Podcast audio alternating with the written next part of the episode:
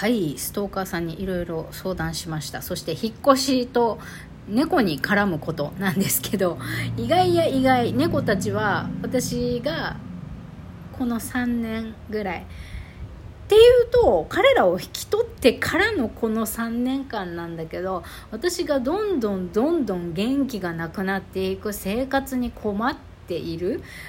そしてもしかしたら我々2匹と1人。2匹と1人は一緒に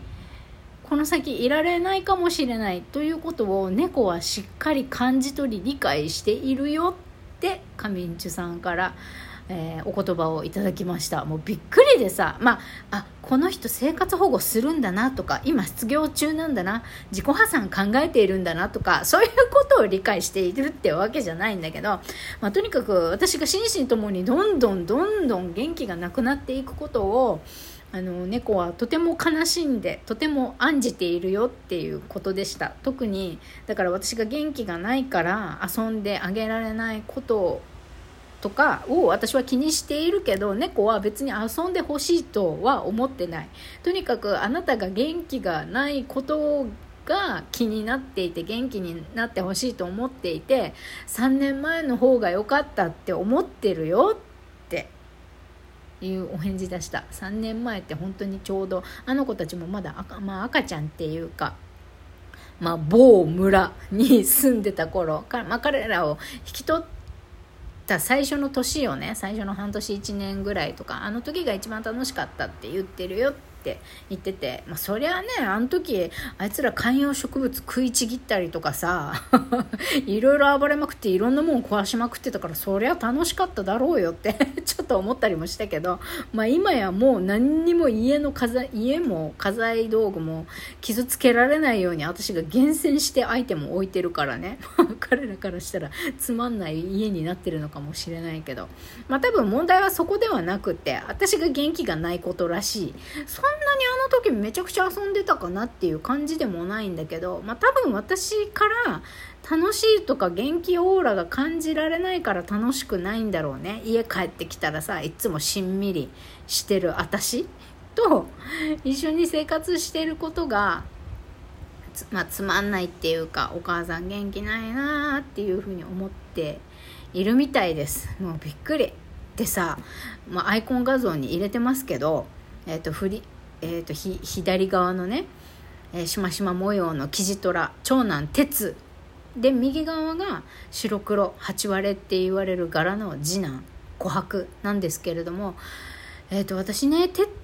私が勝手に長男って言ってるんだけど最初に引き取ったから長男の鉄。鉄はねもうおとなしくってもしかしたら天然？のろま？っていうぐらいちょっとどんくさいところがあるのかななんて。優しすぎてどんくさいのろまに見えちゃう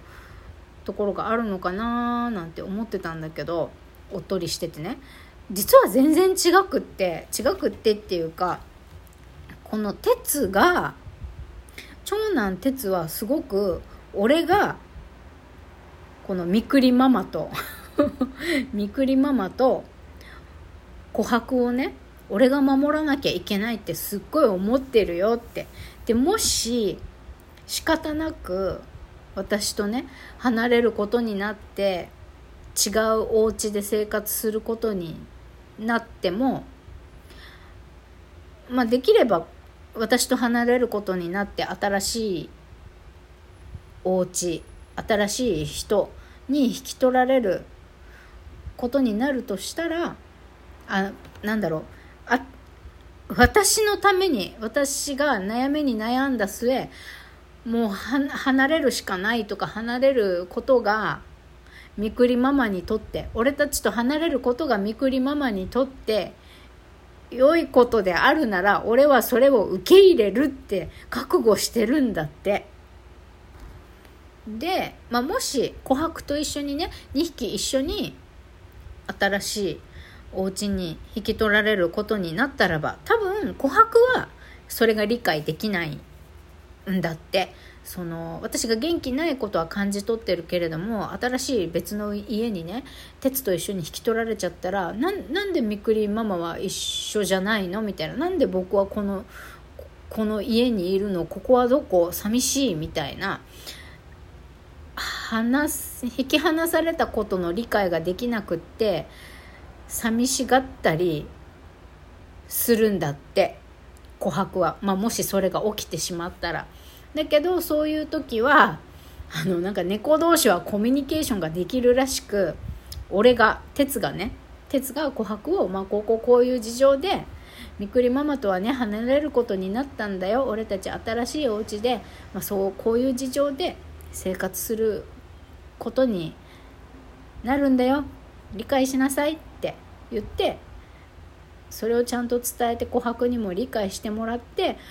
新しいお家で俺が琥珀を守るって言ってるんですって。マジ？みたいな、まあ、これもさ信じる信じないはもうリスナーさん次第ですけどもう私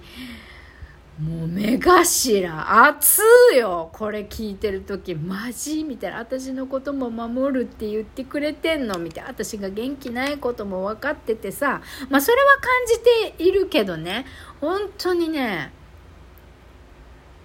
猫猫ってっていうか動物もそうだと思うんだけどやっぱ動物ってさ純粋でピュアで愛情深いからさ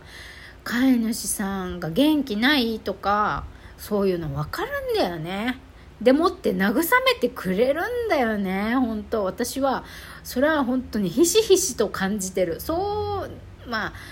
動物をそういう風に見ない人からしてみればいやいやあんたそれただの親バカの勘違いよ勘違いよって言うかもしれないけれどもまあいいやそういう人は勝手に言ってりゃいいんだけどいやほんと慰められてるのよ。私毎日この子たちに。癒されて慰められてるのよ。いやあもう泣きそう。泣きそう。いや半分な半泣きしてますけど。えっとだから上ンチさんからはねもちろん飼い主の責任としてこの子たちをあの飼い続ける。最後までね見とって飼い続けるっていうのはあなたの責任だしあなたもそうしたいって思うんだったら、えー、っとその生活保護に関わる相談員さんだったりにねいろいろ主張してあのこの2匹と一緒に暮らせるようにあなたは頑張らないといけないよ主張しないといけないよっていうこととだけど生活保護を受けるためにもうどうしても手放さなきゃいけないこの子たちを手放さないと自分が生きるために援助が受けられないっていうそういうことがもし起こるのだとしたらでもそれはこの子たちは理解してくれるよっていうことを言ってくれました。でももちろん私もこの子たちと一緒にいたいしこの猫2匹もねあなたとずっといたいって思ってるよ。今あなたが元気ないことをすごく案じているけれど一緒にいたいとは思ってるよ。っていうふうにあの上地さんから聞きました。う泣いてる。ああもういや絶対絶対対2匹連れて私引っ越しするんだってちょっと決意が固まりました。あの私が不甲斐ないというか私はいい飼い主さんこの子たちのこと好きだけどもう全然お金もないしもちろん生活保護を受けて自己破産したら車はもう絶対ほぼ確実に手放さなきゃいけなくって万が一この子たちを病院に連れて行かなきゃってなった時にあのもうあの原付とかも持ってないような時にそんなことが起こったらこの子たちをあの猫用のリュックとかに入れて背負ってこの子たちを病院に連れて行かなきゃいけないとかやっぱり引っ越すにしてもこの子たち2匹を連れて行くことができてペットクリニックが近いところどこがあるだろうかとかね一応探してんの。でかつ私もできれば徒歩でじあの精神科に通える病院自分のための病院と猫たちのためのクリニックが近いところを探したいと思ってるんだけどだけど